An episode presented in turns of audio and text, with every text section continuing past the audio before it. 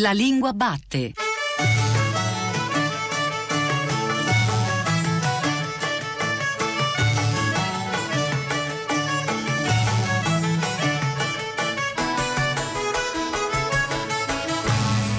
Buongiorno alle ascoltatrici e agli ascoltatori che ci stanno seguendo ora su Radio 3. Io sono Giordano Meacci e questa è La lingua batte, la trasmissione che ogni domenica va alla scoperta della lingua italiana. Oggi, domenica 31 marzo 2019, compleanno di Tullio De Mauro, abbiamo deciso di parlare del linguista, del filosofo del linguaggio, del professore, dello studioso che attraverso la sua opera parla ancora, tra l'altro, a chi parla italiano, all'italiano stesso e alla sua storia linguistica. Una festa di compleanno tra la storia linguistica dell'Italia Unita, le note al corso di linguistica generale, gli studi di semantica e le riflessioni sull'analfabetismo di ritorno. Tutte cose fatte di parole, per l'appunto, che ancora si parlano tra loro, ci parlano e per una volta sono anche un augurio speciale di buon compleanno, si spera, non solo a parole.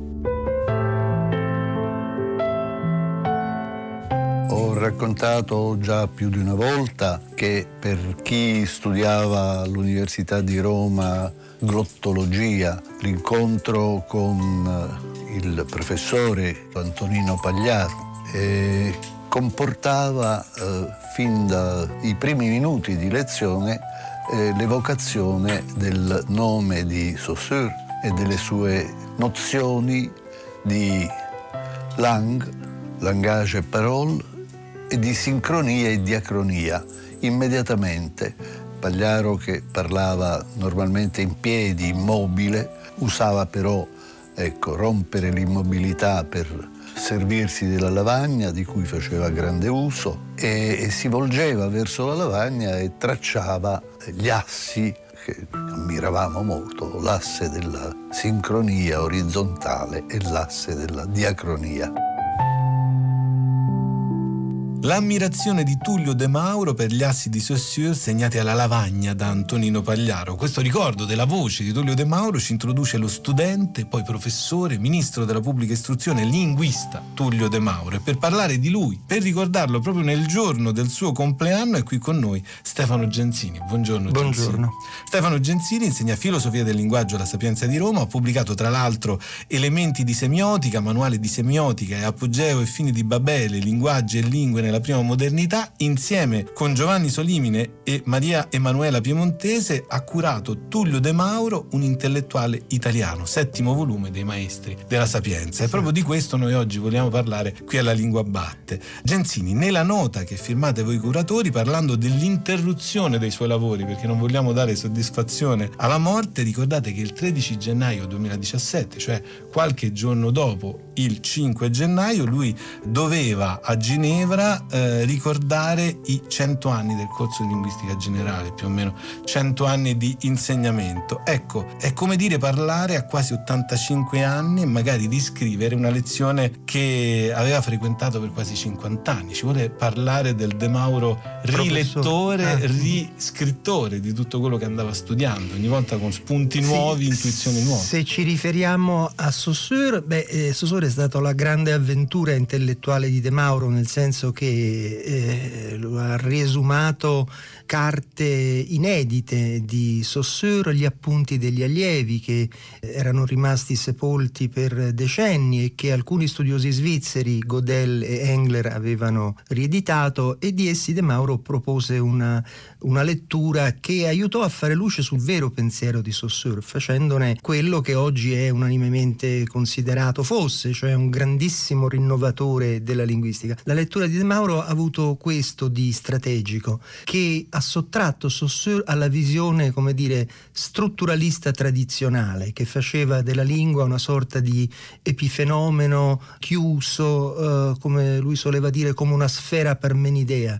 Ecco, l'idea di lingua che Saussure aveva e che De Mauro ha cercato di restaurare è di una realtà profondamente storica, nella quale la temporalità e la socialità sono fatti interni, costitutivi. E questo è stato per De Mauro anche una lezione, come dire, di metodo per vedere tutte le implicazioni sociali e anche educative del fenomeno linguistico. Ma nel libro ci sono 4 sezioni. La prima, un intellettuale italiano, Poi lingua e linguaggi, lingua, scuola, istituzioni, lingua, cultura e letteratura, la primazia della lingua e poi le declinazioni di tutta una serie di studi che De Mauro ha fatto nel corso di più di 60-70 anni, partendo dal De Mauro studente. Certamente così De Mauro ha tolto, se posso dir così, la linguistica dalla situazione separata di materia, come dire, preziosa ma in fondo puramente accademica in cui si trovava negli anni 50 e nei primi anni 60, e ne ha fatto una disciplina profondamente interattiva, naturalmente con altre discipline, e non solo discipline umanistiche ma scienze.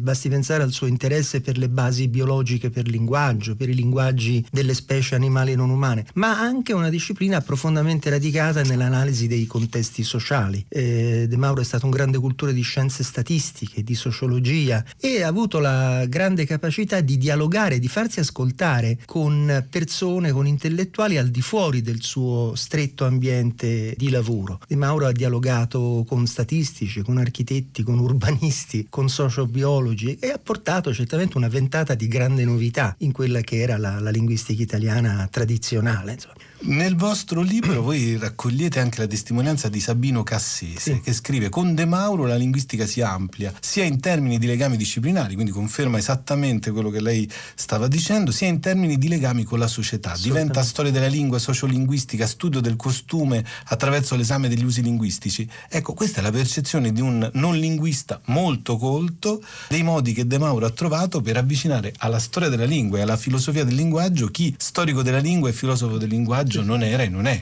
De Mauro passa dalla storia della lingua alla storia linguistica della società italiana, cioè il suo famoso libro del 1963, poi il complemento che ne ha fatto nel 2014, è un modo linguistico di guardare alla storia della società. Attraverso la lingua si vede rifrangere tutto quello che accade nei movimenti demografici, le migrazioni, movimenti economici, di valori della società che si rifrangono attraverso lo specchio del linguaggio. Questa è stata una sua formidabile lezione che fece la novità straordinaria del libro quando apparve nel 63, e che gli suscitò anche fortissime obiezioni da parte di una certa glottologia tradizionale. De Mauro ha più volte raccontato che fu bocciato in un concorso in cui aveva presentato quel libro come titolo, e un commissario scrisse che quello non era un libro di scienza ma il libro di un agitatore politico, perché appunto aveva parlato attraverso la lingua dei grandi problemi dell'Italia, per esempio quello dell'analfabetismo, per esempio il fatto che attraverso le politiche linguistiche passavano politiche di coinvolgimento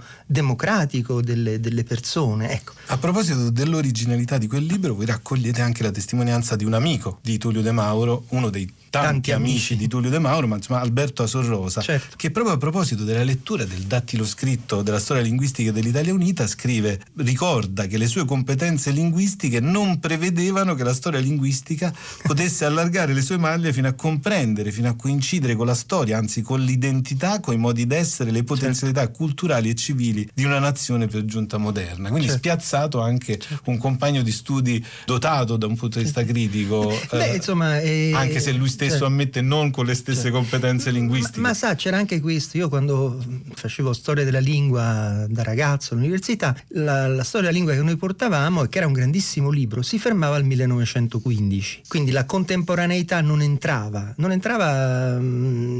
praticamente come materiale di osservazione. Quindi il libro di De Mauro fu anzitutto uno sguardo molto coraggioso su quello che era successo dopo, diede anche, quindi, il destro a un forte lavoro interdisciplinare con tutte le scienze che avevano aiutato la comprensione dell'Italia. Ecco, la storia linguistica apparve anche in edizione economica e nella Universale La Terza, e l'editore, perché so che questa scelta non la fece Tullio ma la fece l'editore, lui me l'ha tante volte raccontato, mise sulla copertina una famosa citazione di Gramsci dal quaderno 29, quella che dice: ogni volta che sorge la questione della lingua si sta imponendo una serie di altri problemi, cioè problemi di assetto culturale, di assetto sociale, di equilibrio fra classi. Ecco, La Terza aveva visto con molta acutezza il carattere profondamente gramsciano, se posso dire così, della storia linguistica dell'Italia Unita.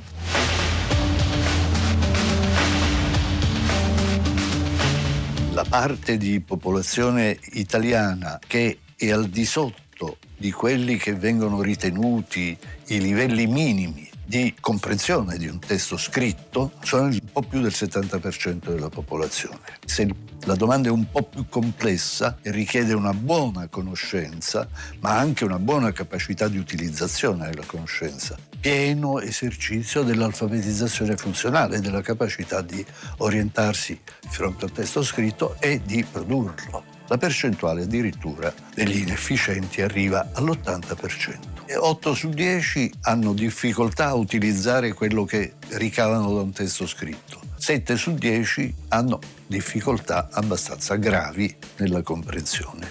5 milioni di italiani hanno completa incapacità di lettura.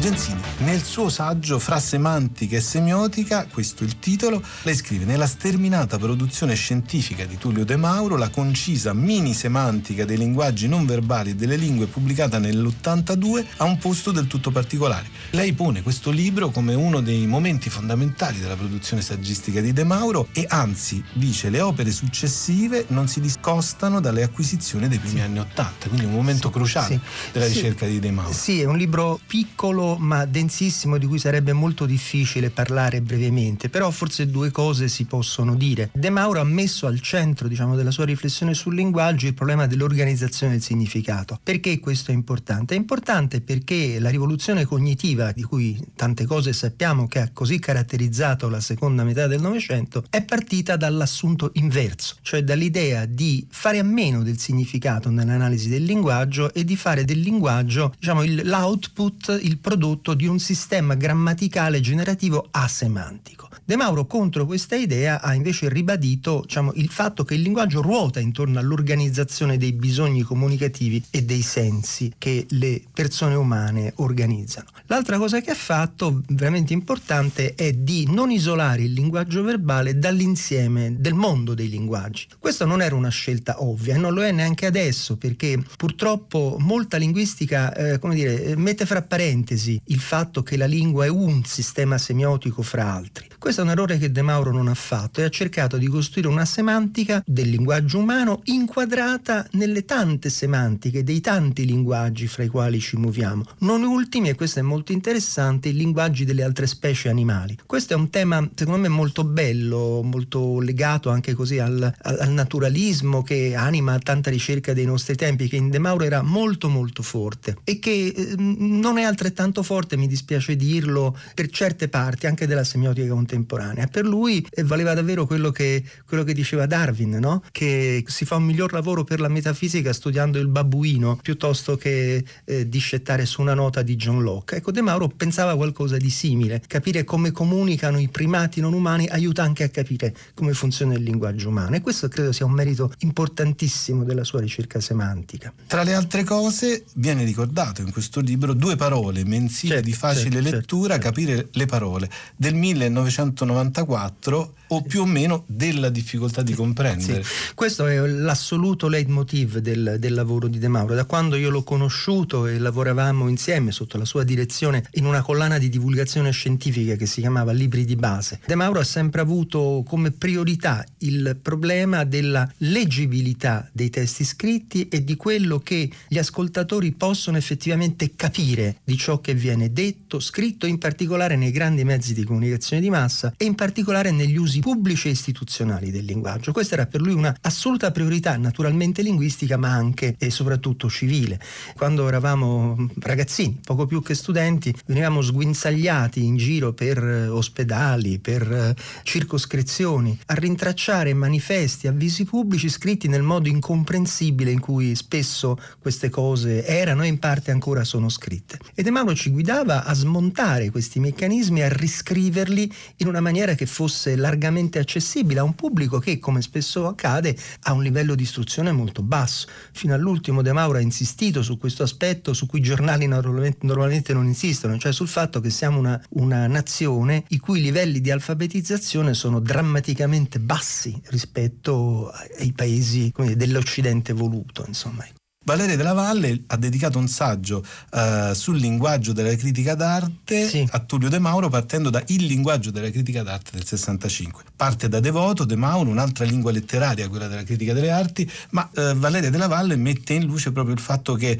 l'intuizione di De Mauro ha a che fare col fatto che il linguaggio della critica non è un linguaggio tecnico, ma è piuttosto da classificare come un linguaggio speciale. De Mauro ci ha insegnato a guardare nel vocabolario tutte le parti che lo compongono. Lui ha lavorato tanto per isolare quello che chiamava il vocabolario di base, cioè il nucleo delle 7-8 mila parole più frequenti e più disponibili, che formano poi il 95% dei testi scritti, ma ci ha esortato e insegnato a guardare con altrettanta attenzione le aree tecniche specialistiche, che sono spesso ricchissime di lemmi. Per esempio, pochi sanno che da solo il linguaggio della chimica conta decine di migliaia di termini, quindi in nessun momento De Mauro, come dire, ha appiattito la complessità del vocabolario soltanto sul settore di massima frequenza e di massimo uso, come qualche critico disattento talvolta gli ha imputato. L'esempio della critica d'arte è un esempio molto preciso. Del resto De Mauro, se posso dirlo,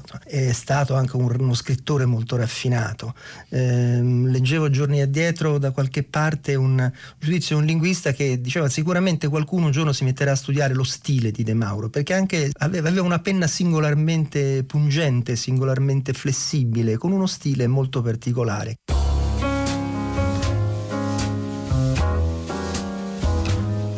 Ma Moravia una volta ha detto: piuttosto che un dialetto, una forma di italiano sfatto.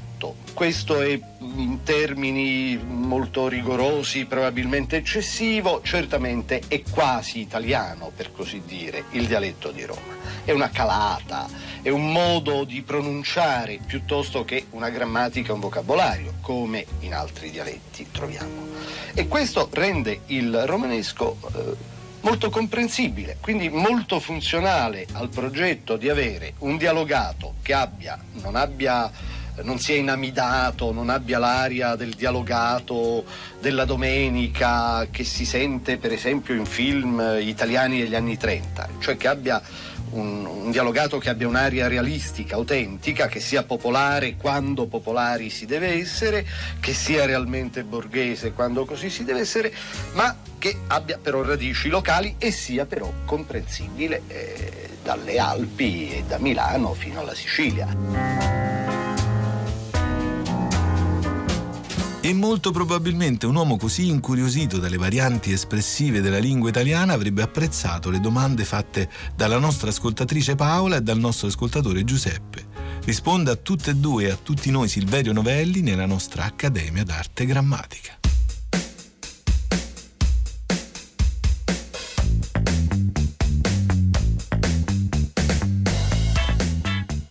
Tra le domande e i dubbi che vengono formulati nella pagina Facebook della Lingua Batte, dopo tutto il putiferio scatenato da Scendere il cane, e ci capiamo, molti riguardano la liceità dell'uso transitivo di alcuni verbi, come nel caso di due quesiti distinti che ci sono stati posti rispettivamente da Paola e da Giuseppe. Ecco, vorrei dire a questo proposito che sì, certo si sentono, si leggono verbi usati transitivamente quando nell'italiano standard transitivi non sono, come per esempio accade nel meridione d'Italia, ritornare nel senso di rendere, restituire, tipo mi ha ritornato l'assegno. E si leggono poi strafalcioni veri e propri come parlare seguito da una proposizione oggettiva, come se il verbo significasse dire, mi ha parlato che lui vuole fare un viaggio. Però io voglio aggiungere che non per questo dobbiamo farci prendere dalla sindrome acuta della transitivite. Intendo quindi tranquillizzare Paola,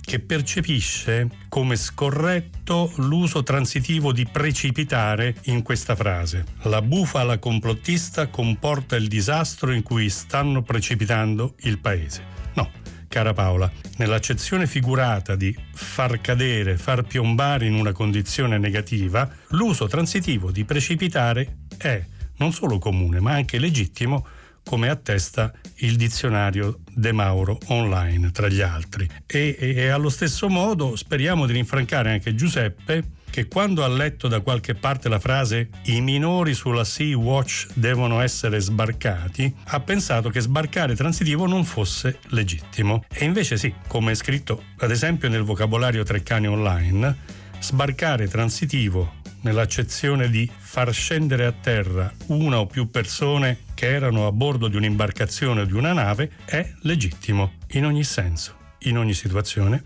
in ogni mare.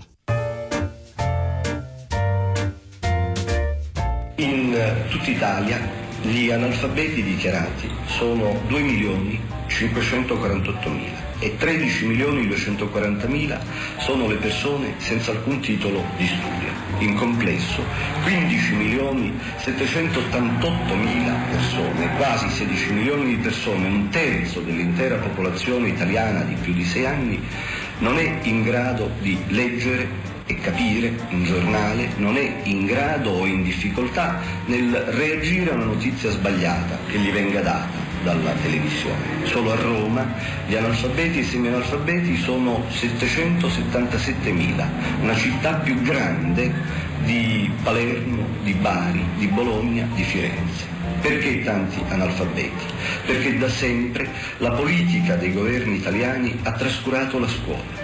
Abbiamo pochi asili per l'infanzia, abbiamo poche scuole elementari e malfunzionanti. A Roma sono normali i tripli turni, addirittura in certe scuole i sestupli turni. 4 bambini su 10 non finiscono ancora oggi la scuola dell'obbligo. Questo non succede in regioni come l'Emilia, la Toscana, l'Umbria, dove la scuola è al centro delle attenzioni delle amministrazioni locali. Era un Tullio De Mauro d'antan che ci parla ancora di analfabetismo degli italiani. Linguista, studioso, vicino al Partito Comunista, così ce lo raccontano prima di introdurlo, e noi, per cercare di raccontare i tanti Tullio De Mauro che ci sono stati nella cultura italiana, anche in vizio di forma parliamo di Tullio De Mauro e dell'attualità di Tullio De Mauro con Ugo Cardinale. Buongiorno Cardinale. Buongiorno a lei e ai radioascoltatori. Ugo Cardinale, linguista, filologo, lessicografo, insegnato all'Università di Trieste, ha scritto tra l'altro La lettura, il tempo delle parole, l'arte di riassumere. Nel 2017 ha curato per il Mulino le Olimpiadi di italiano, un osservatorio sulle competenze logico-linguistiche degli studenti delle scuole superiori, e nel 2018, sempre per il Mulino, sull'attualità di Tullio De Mauro. Cardinale, nel libro la sua premessa si apre tra la constatazione del fatto, cito, che sarebbe un'impresa prometeica cercare di abbracciare tutti i campi di cui si è occupato Tullio De Mauro e darne testimonianza, questo da un lato. Dall'altro lato c'è che molti degli allievi, degli amici, dei prosecutori in senso buono della dottrina di Tullio De Mauro, a poco tempo dalla scomparsa del maestro, sono comunque presi a volte da una sorta di afasia emotiva. Sì, direi proprio di sì. È attuale Tullio De Mauro per tanti motivi. Io vorrei ricordarlo innanzitutto come filosofo del linguaggio, e l'attualità della sua filosofia del linguaggio è molto importante perché è ispirata intanto al pensiero di Wittgenstein, delle ricerche filosofiche, quindi come si dice il secondo Wittgenstein, non a quello più rigido del trattato logico-filosofico. E la sua filosofia del linguaggio è maturata, si è ispirata a Wittgenstein, ma è maturata nella redazione della edizione critica del corso di linguistica generale di Saussure. Però ecco, è bello anche che attraverso questa attualità di Tullio De Mauro, che voi avete raccontato, lei come curatore e gli autori del libro, si racconta anche di quelle che sono le premesse biografiche del De Mauro studente, sì, del De Mauro bambino. C'è una testimonianza ricordata proprio da lei a proposito di quel mutismo quotidiano. Lei scrive, simile a quello degli eredi dal punto di vista didattico e scientifico, ricorda le parole della sorella: scusatelo, ha parlato tanto da bambino, tanto insopportabilmente a lungo che poi non gli sono restate più parole da dire. Tono scherzoso, ironico,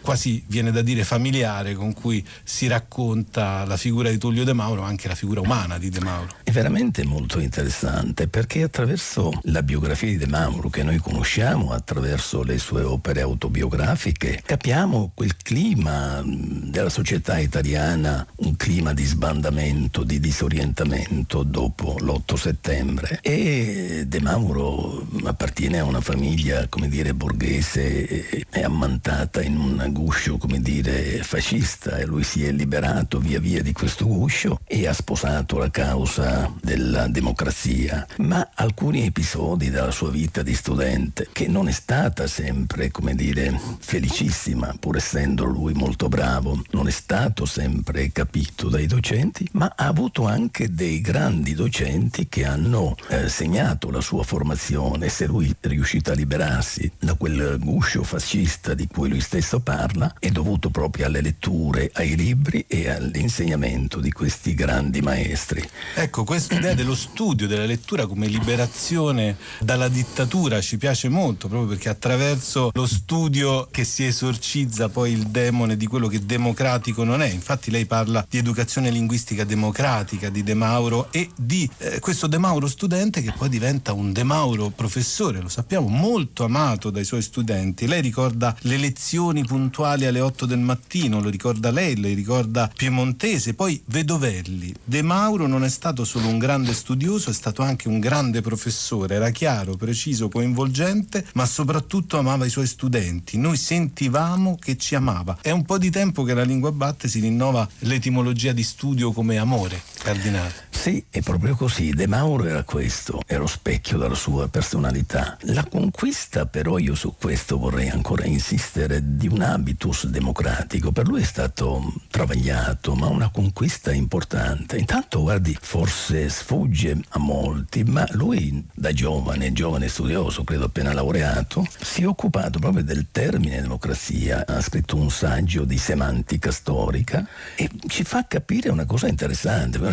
Quando pensiamo al termine democrazia pensiamo subito all'origine greca, ma in Italia questo termine, come dire, non si è contrapposto tanto all'aristocrazia o alla monarchia, ma comincia ad essere consistente quando si contrappone al fascismo. È da lì che ha inizio veramente lo sceveramento di questo termine, ed è da lì che la democrazia comincia a prendere piede in concomitanza con l'avvio della Costituzione. Quindi una democrazia che ci appartiene e che rifugge dalla dittatura, ma rifugge anche dai luoghi comuni e anche interpretativi, questo eterno studio di Tullio De Mauro. Sì. Lei cita un brano di Scuola e Linguaggio del 1977, quindi un De Mauro già maturo, ma che spiega delle cose utili anche oggi, quando parla ad esempio di alcuni luoghi comuni appunto da sfatare. Il grado di correttezza ortografico non è un indice valido per stabilire il grado di padronanza della lingua, quando invece spesso è oggetto di attacco da parte delle persone che si dichiarano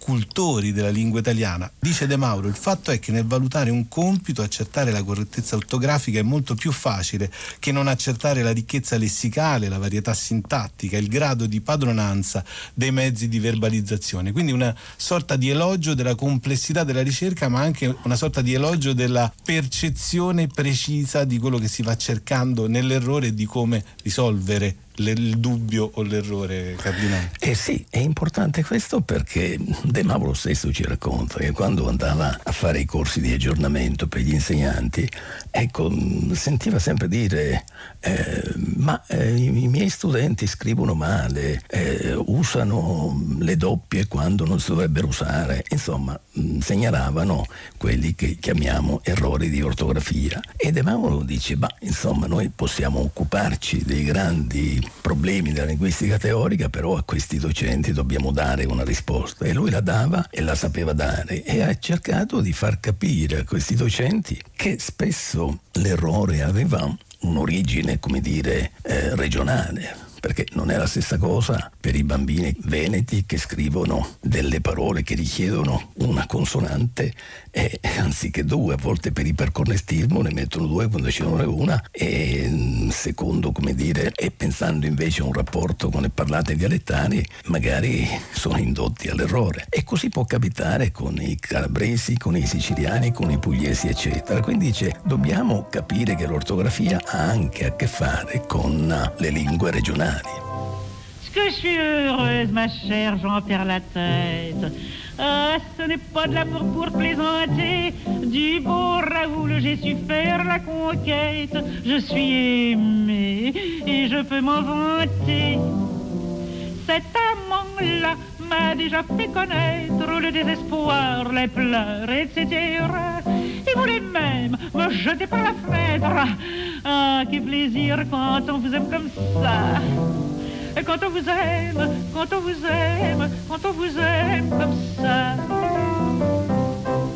Era la voce di Yvette Gilbert, leggenda vuole, molto amata da Wittgenstein. Quindi da Wittgenstein di nuovo torniamo a parlare di Tullio De Mauro e di uno dei saggi contenuti in questo libro che è sull'attualità di Tullio De Mauro, curato da Ugo Cardinale, il saggio di Maria Emanuela Piemontese che segnala come uno dei primi articoli sulla figura scientifica di Tullio De Mauro è di Luca Serianni, e Luca Serianni segnala come la storia linguistica dell'Italia unita, il 1963, sia una sorta di data spartiacque. Succede qualcosa dal 63 in poi con l'uscita di questo libro? E beh, certamente questo libro ha un valore rivoluzionario, certamente, perché intanto ha un approccio alla storia linguistica dalla parte della massa parlante più che della lingua letteraria, e ci segnala i problemi della società italiana, quelli che sono, come dire, gli ingombri della società italiana, che già erano stati segnalati da Ascoli e ripresi da De Mauro.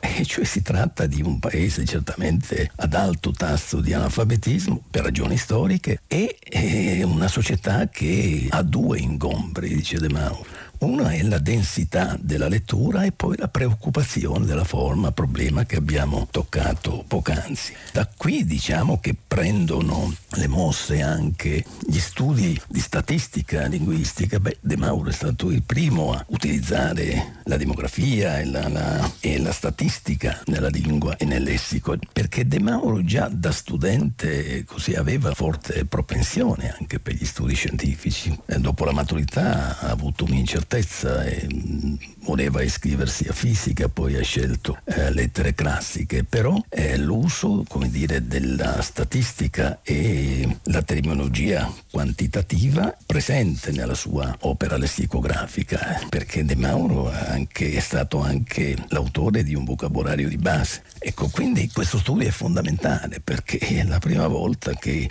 la lessicografia si confronta con la statistica, come dire, con la frequenza d'uso. Possiamo dire si parla così o si parla così se non abbiamo una ricerca basata sulla ricognizione della frequenza d'uso del lessico. Cardinale, Marazzini nel suo saggio contenuto nel libro di cui stiamo parlando, questo proprio dedicato all'attualità di Tullio De Mauro, scrive: De Mauro che dà i numeri è rimasta una battuta di lepidezza proverbiale per quanto banale, ma attingendo anche alle note biografiche di Tullio De Mauro. Il padre Oscar era chimico, la madre matematica, quindi le scienze fanno parte della sua formazione primaria, proprio anche casalinga, come domestica. E beh sì, perché il padre era farmacista di origine pugliese, ma poi da Napoli, dove risiedeva, si era trasferito a Roma, e la madre, come non si era laureata, ma studiava matematica. Saranno tempi difficili, anche difficoltà economiche, quindi certamente ha avuto questa formazione di base, anzi il padre così avrebbe voluto dare ai figli i nomi degli elementi chimici, quindi lui insomma certamente ha respirato quest'aria, però ha respirato anche un'aria di letture varie. La lettura per De Mauro è stata importantissima per stratificare la sua formazione. Ecco, molti aspetti, molti Tullio De Mauro, abbiamo detto all'inizio, a seconda dell'interesse, dell'oggetto della sua ricerca. Io chiuderei con una citazione dal saggio di Prampolini, La forma delle lingue, sì, in cui si segnala tra le intuizioni di De Mauro sulla creatività e la sinonimia, la sovrapposizione e lo scambio, sempre potenzialmente presenti nell'uso linguistico. È la creatività da intendere come possibilità sempre nuova di significare così identificata, che contraddistingue la condizione costitutiva delle lingue rispetto alle altre semiotiche, quindi sì, cogliere la creatività, nella creatività la natura dinamica delle lingue stesse. E beh, come dire, un aspetto rivoluzionario di definizione del codice linguistico da parte di De Mauro, definizione del codice come un codice semiologico, come dice Prampolini, come ripete, a sinonimie incalcolabili, perché appunto c'è l'elemento creatività, e questo lo distingue da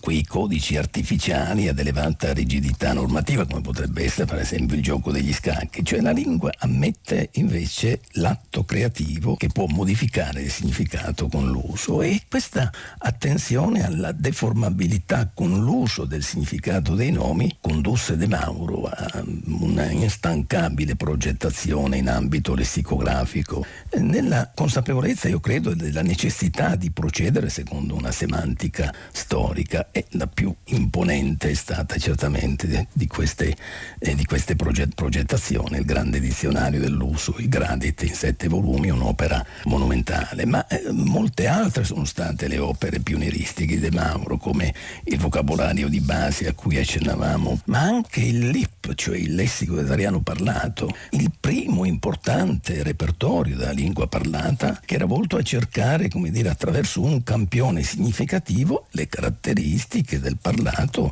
nelle sue diverse modalità, perché non si parla in un solo modo rispetto allo scritto. Ma il lavoro lessicografico, proprio per la sua natura dinamica della lingua, è un cantiere aperto, e De Mauro lo sapeva benissimo. Importante, vorrei segnalare anche la ricerca delle prime attestazioni e della evoluzione d'uso delle cosiddette polirematiche, anche questa è una espressione dovuta a De Mauro, cioè per le espressioni che constano di più parole, sostanzialmente sono dotate di significato unitario e non ricavabile per semplice somma dei significati degli elementi costitutivi. Non so, quando diciamo prendere in giro, a mani giunte, eccetera, ecco, queste polirematiche vengono lemmatizzate a sé nel dizionario.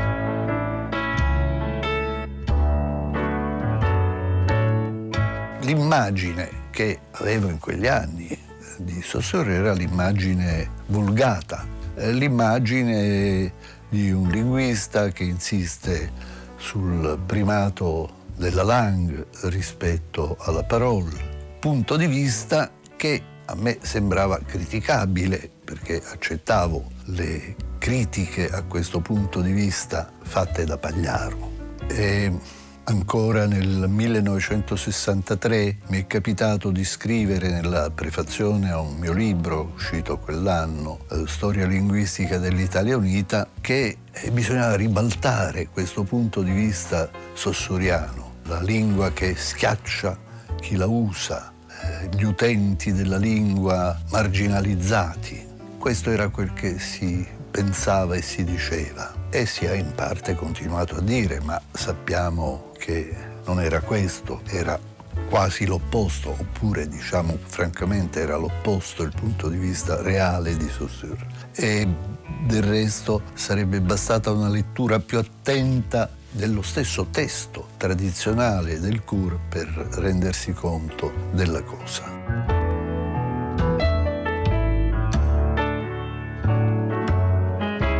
Marina De Palo insegna filosofia del linguaggio all'Università La Sapienza di Roma. Si occupa di storia del pensiero linguistico e storia della semantica, con particolare riferimento all'Ottocento e al Novecento e alla teoria del linguaggio di Saussure. Tra i suoi libri ricordiamo Saussure e gli strutturalismi e, curato con Stefano Gensini, Saussure e la scuola linguistica romana, da Antonino Pagliaro a Tullio De Mauro, usciti entrambi per Carocci. L'ha intervistata per noi Cristina Faloci.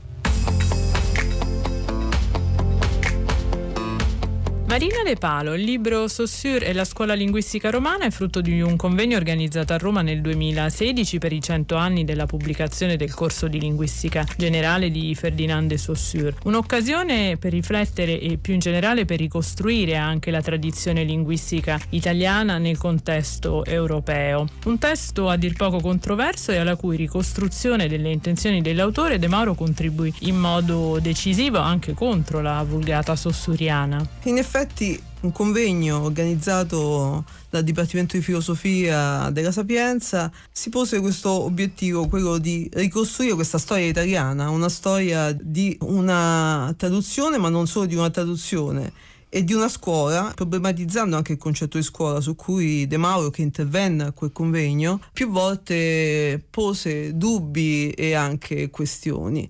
Che cos'è una scuola? Che cos'è la scuola linguistica romana e il contributo che questa scuola ha dato a Saussure e alla interpretazione di Saussure. C'è stata una consolazione che abbiamo avuto la possibilità di fare un bilancio su una storia anche di un testo, corso di linguistica generale, più che controverso, è un testo non pubblicato da Saussure. Trabant, un illustre studioso tedesco, parlando di questo testo ci dice: ma in fin dei conti il corso di linguistica generale è come il Vangelo, nel senso che ha avuto un grande successo nonostante, o forse proprio perché, non è stato scritto dall'autore. E quindi la prima interpretazione, la prima ricezione di Saussure è quella che ne hanno dato i curatori, Bally e Séchehaye, due ginevrini, che hanno raccolto gli appunti degli studenti delle sue lezioni e che, a cui loro non parteciparono, paradossalmente. E quindi questo è stato un primo atto interpretativo, quello di dare un finale piuttosto asfittico a questo testo, considerando la linguistica confinata a una linguistica della langa, del sistema, della struttura, che esclude i parlanti e tutta la dimensione, diciamo, che ha a che fare col mondo extralinguistico. Ecco, una scuola linguistica, quella nostrana, che troverà poi un protagonismo nuovo a livello internazionale proprio grazie a Tullio De Mauro e alla sua edizione critica commentata del corso di Saussure, edizione che poi diventò anche lo standard per la traduzione francese. Sì, De Mauro fa una cosa piuttosto importante, non solo come gesto artigianale di tradurre un testo, ma io vi ricordo che De Mauro negli anni 60, quando comincia a rivolgersi a quel testo, non solo era poco letto in Italia, ovviamente non era tradotto, ma organizzava dei seminari a casa sua, seminari catacombari, in cui chiamava colleghi, giovani studiosi a leggere con lui questo testo. Questa è una sua pratica che ha consolidato per tutta la sua vita, cioè l'idea di aggregare, suscitare passioni e condividere interessi. E quindi si preparò a questa traduzione, che non è una traduzione, ma è la messa in opera di un metodo che noi pensiamo sia il nocciolo duro della storia della scuola romana, cioè un metodo che mette insieme il dominio filologico, filologein, con la ricerca della verità, della teorizzazione. Quindi chi di noi ha letto il corso di linguistica generale sa quanto quelle note non siano un puro esercizio filologico, ma la filologia è piegata alla teoria. Questa è stata una grande operazione di De Mauro in una Italia che era totalmente refrattaria a Saussure e alla, diciamo così, sua impostazione teorica. E di qui appunto si può dire erroneamente che Saussure è stato in qualche modo riletto da De Mauro in una, diciamo così, posizione critica di svecchiamento rispetto all'idealismo crociano, perché De Mauro è una figura intellettuale impregnata della lettura di Croce. E l'operazione del corso di linguistica generale tradotto da De Mauro è un'operazione di, da una parte, correzione della banalizzazione che la linguistica strutturale aveva applicato interpretando Saussure, ma anche di grande teoria del linguaggio, perché c'è un corpo a corpo fra De Mauro e Saussure.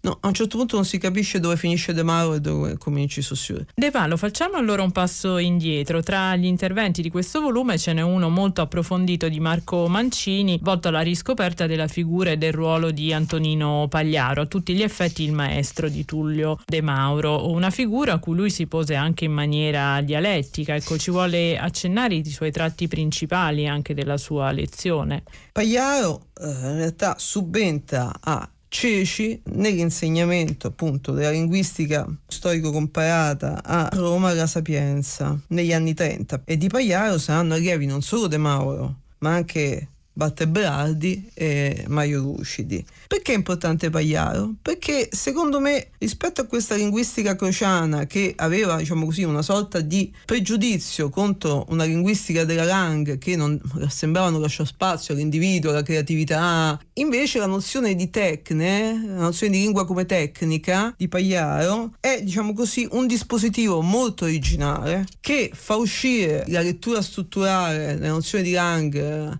fa uscire da questa staticità, questa nozione, e diventa un contributo fondamentale della scuola romana a cui De Mauro si appoggia poi proprio per mettere insieme quella che è stata nel strutturalismo una divaricazione, la Lang e la Parod sono separate, divaricate, da lì tutte, diciamo così, le insofferenze che la linguistica italiana ebbe nei confronti della linguistica saussuriana. Forse è stato anche un bene questa insofferenza italiana, perché poi la scuola ginevrina, con la sua attenzione al parlante, in qualche modo aveva influenzato la linguistica crociana italiana, e poi riemerge negli anni 60 appunto nel prodotto più importante, che è quello appunto di De Mauro, che interpreta Saussure questa attenzione al parlante che non è sacrificata sull'altare della Lang.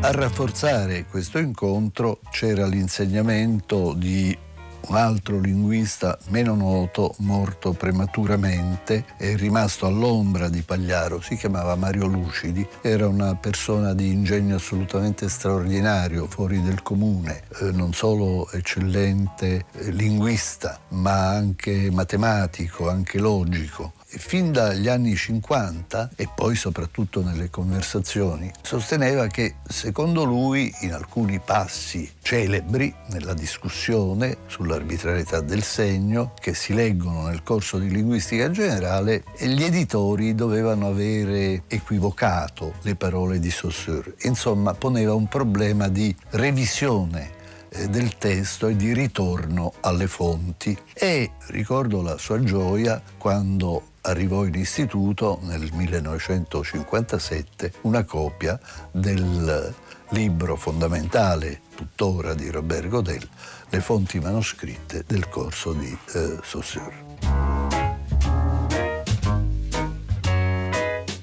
De Palo, un quinquennio mirabile, la storia linguistica dell'Italia unita nel 63 e si chiude appunto nel 67 col corso di linguistica generale di Saussure, e poi c'è l'introduzione alla semantica. Guardi, l'introduzione alla semantica è un grande libro di filosofia del linguaggio che fa un'operazione ardita, mette accanto al nostro Saussure Wittgenstein e l'amato Croce. Cioè Wittgenstein, che era un autore frequentato non certo dai linguisti ma più dalle semantiche formali del paradigma freghiano, viene convocato da De Mauro per fare riferimento a una teoria del significato che non consideri appunto le forme linguistiche come autosufficienti, indipendenti dalle pratiche dentro cui i parlanti vivono, e quindi considera questi tre autori, Saussure, Wittgenstein e Croce, nelle loro antinomie, facendole anche scoppiare, mostrando anche i rischi di scolipsismo, considerando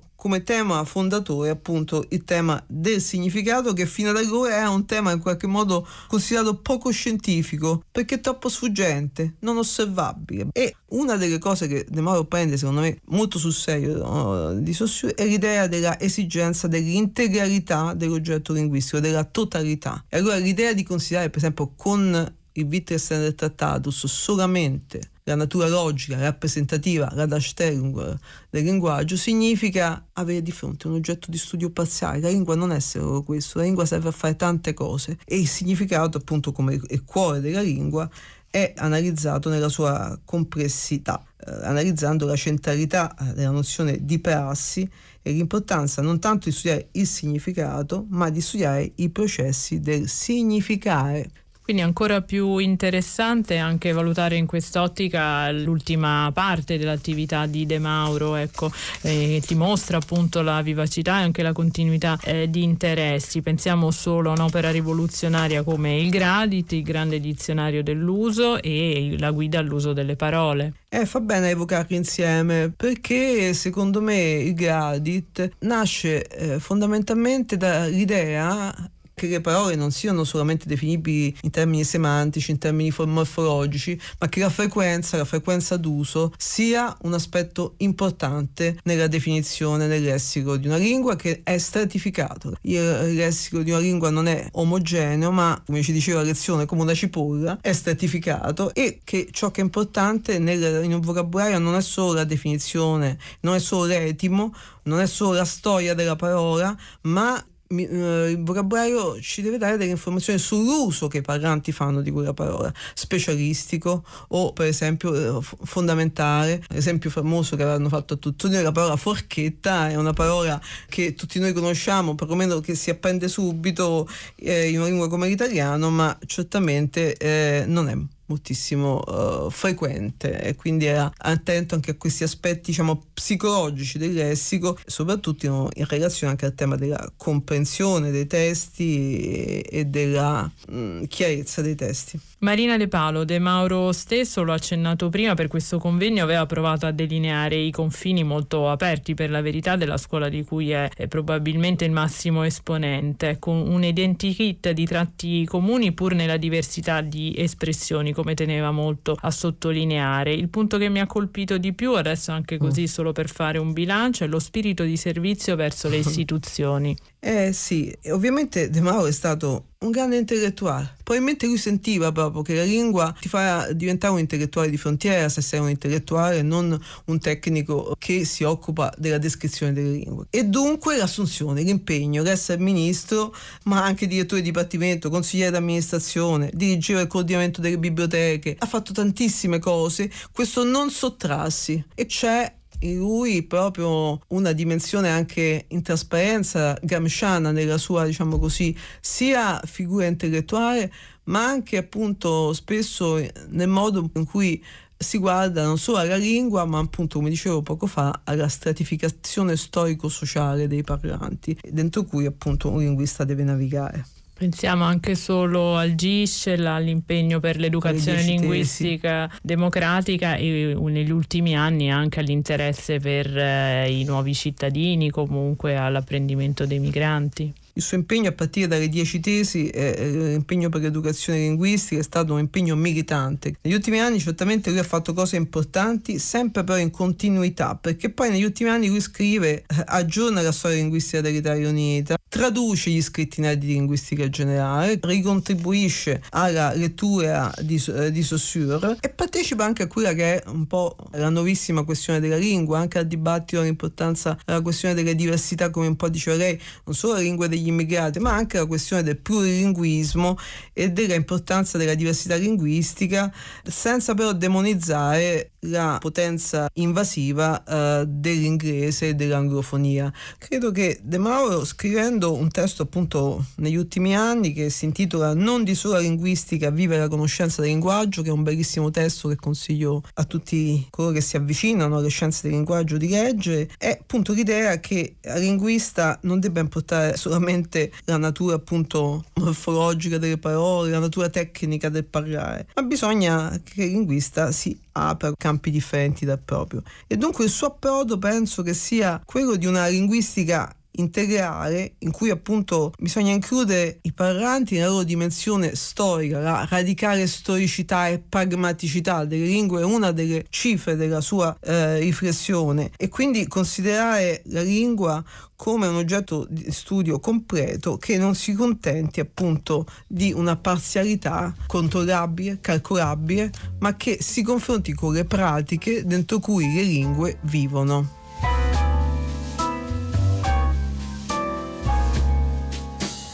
Le istituzioni dello Stato italiano, dello Stato unitario italiano, è anzitutto la scuola, che è l'istituzione più diffusa capillarmente in tutto il territorio, hanno ignorato questa grande varietà di lingue, hanno ignorato il plurilinguismo, noi lo chiamiamo così, il plurilinguismo che caratterizza la storia e la cultura contemporanea della società italiana.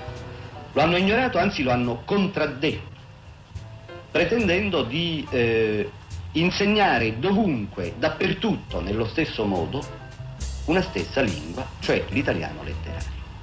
A Cosimo, ai Ciriaco Saldutto, al bambino che dalla Puglia si sposta a Torino, portandosi dietro come unico bagaglio culturale il suo dialetto, la scuola non può pretendere di insegnare l'italiano come se già l'italiano gli fosse noto.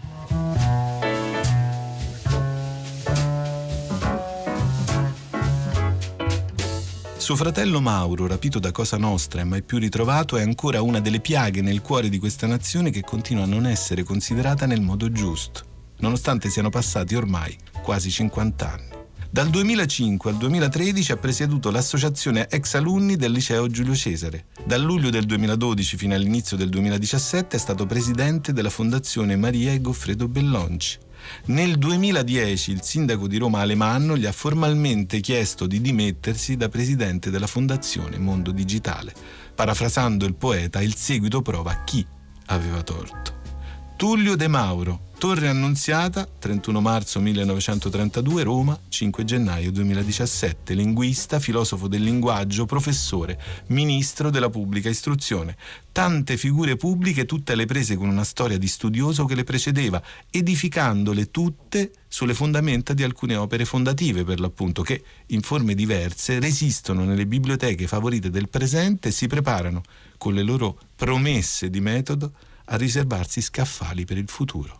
Ecco, se la scelta delle epigrafi testimonia di un passaggio di consegne da un idioletto all'altro e insieme la ricerca di un tertium comparationis che da subito dia l'idea di cosa si sta per leggere, una sorta di perifrastica della mente mentre si ipotizzano tracce di letture future, le epigrafi ultime alla storia linguistica dell'Italia unita in un certo senso rappresentano al tempo stesso le impressioni e gli approdi del De Mauro studioso e un frattale per interposta scrittura delle sue suggestioni di stile. La compattezza filosofica della scienza nuova di Vico e una larvale però sentita appartenenza speculativa meridionale, le ricerche digressive dell'ultimo Wittgenstein, la descrizione di una lingua, della nostra lingua e vale a tutte le latitudini, come un labirinto di viuzze e di larghi, di case vecchie e nuove con intorno la cintura dei nuovi quartieri periferici. E infine le domande d'un lavoratore che legge di Brecht, che in forma poetica testimoniano di un'attenzione estetica civile che permane come antefatto linguistico, come inconscio grammaticale si potrebbe dire, in tutta la produzione di De Mauro. E se ancora non è stata fatta una disamina esaustiva dello stile e della lingua di Tullio De Mauro attraverso le opere, forse proprio dal monumento dinamico rivisitato nel tempo della storia linguistica che si dovrebbe partire, confrontando magari quel rigore espositivo canonico con cui il geniale linguista trentenne prova a fondare un metodo con la sua coerenza digressiva futura. C'è una pagina dell'avvertenza del 1963, mirabilmente, araldicamente datata, che mentre dà conto tra un concerne, un nel loro essere e l'accenno ai mutamenti formali e funzionali avutisi negli idiomi dialettali di premesse accademiche esibite, intanto fonda un sistema proprio mentre elenca con un parallelismo logico che in 10 righe indica le novità e il retaggio della trattazione, le tracce seguite e gli apporti dei maestri. Con tanto di citazione di Antonino Pagliaro e di moderna filosofia del linguaggio e rimando a Ferdinand de Saussure con italianizzazione pagliariana scritta che evoca tutto un mondo all'inizio cui il filosofo del linguaggio Tullio De Mauro ha dato un contributo fondamentale. Ad esempio nell'introduzione, traduzione e note proprio del corso di linguistica generale di Saussure per l'appunto. E anche qui, se è il caso di ipotizzare alcuni appunti preliminari, come si dice, per lo studio della lingua di De Mauro scrittore, alle pagine di racconto biografico dell'autore del corso che ci si deve rivolgere. A quella premessa biografica in cui, per via genealogica di studio e quindi di terriccio culturale, non di biologia esaustiva, si descrive la tradizione scientifica familiare e quindi la forma mentis del linguista ginevrino. Già nelle prime 3 frasi, la tendenza primariamente nominale, le premesse e gli incisi sembrano anche ritmicamente preludere alle rivelazioni quasi in clausola dei verbi. Giusto per isolare, appunto, all'interno di costruzioni retoricamente fluide rette da una minima subordinazione esplicativa, un percorso espositivo che tiene conto, frase per frase, della sintassi complessiva del racconto.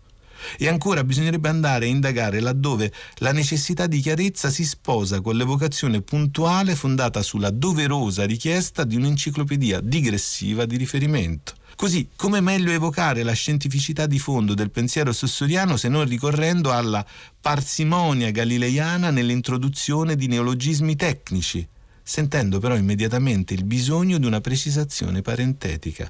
A questi egli preferisce la via della definizione stipulativa che ridetermina e disciplina tecnicamente l'uso di parole correnti, senza privarsi, come è evidente, dello scatto prezioso di definizione stipulativa. Sì, perché è in questa volontà progressiva e però costante di mediare uno stile dal tasso subordinativo liminarmente contenuto e strenuamente chiarificante, con una complessità necessaria, che si coglie lo spunto originale del linguista Tullio De Mauro alle prese con le trascrizioni sintattiche del suo pensiero filosofico.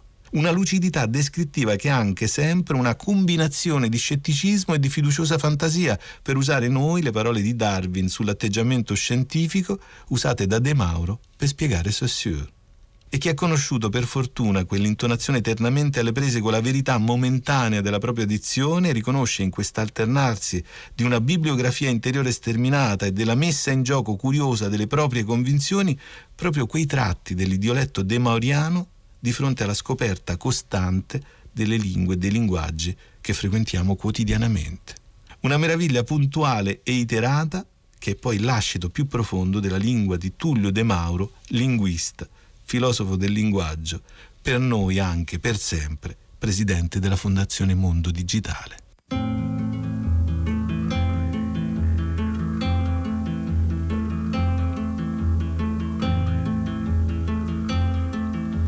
The door, it opened slowly. My father, he came in.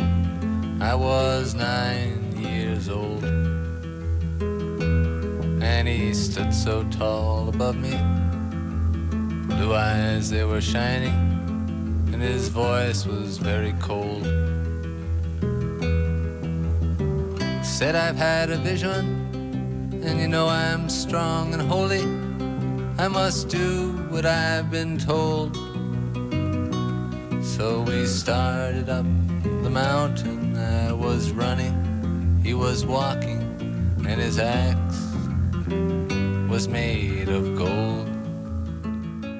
Finisce l'ora della lingua batte, finisce la nostra festa di parole. Oggi, col suo ultimo splendore domenicale, finisce anche il mese di marzo. Vi diamo appuntamento quindi alla prima domenica di aprile, domenica prossima, 7 aprile. Intanto vi ringraziamo per essere stati con noi. Vi salutano con me Cristina Faloci, curatrice del programma, Ornella Bellucci con noi in redazione, Francesca Mariani dell'Università Roma 3 e naturalmente il nostro regista Manuel De Lucia. Per la parte tecnica ringraziamo Gina Collauto e vi ricordiamo che oggi alle 18 su Radio 3, la grande radio, il programma curato da Daniela Sbarrini è tutto dedicato a Tullio De Mauro. Se volete riascoltare la puntata potete farlo come sempre usando l'app Rai Play Radio. Se volete scriverci un'email, l'indirizzo è sempre lalinguabatte@rai.it.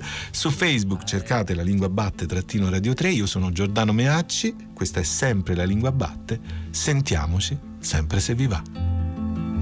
You who build the altars now to sacrifice these children, you must not do it anymore.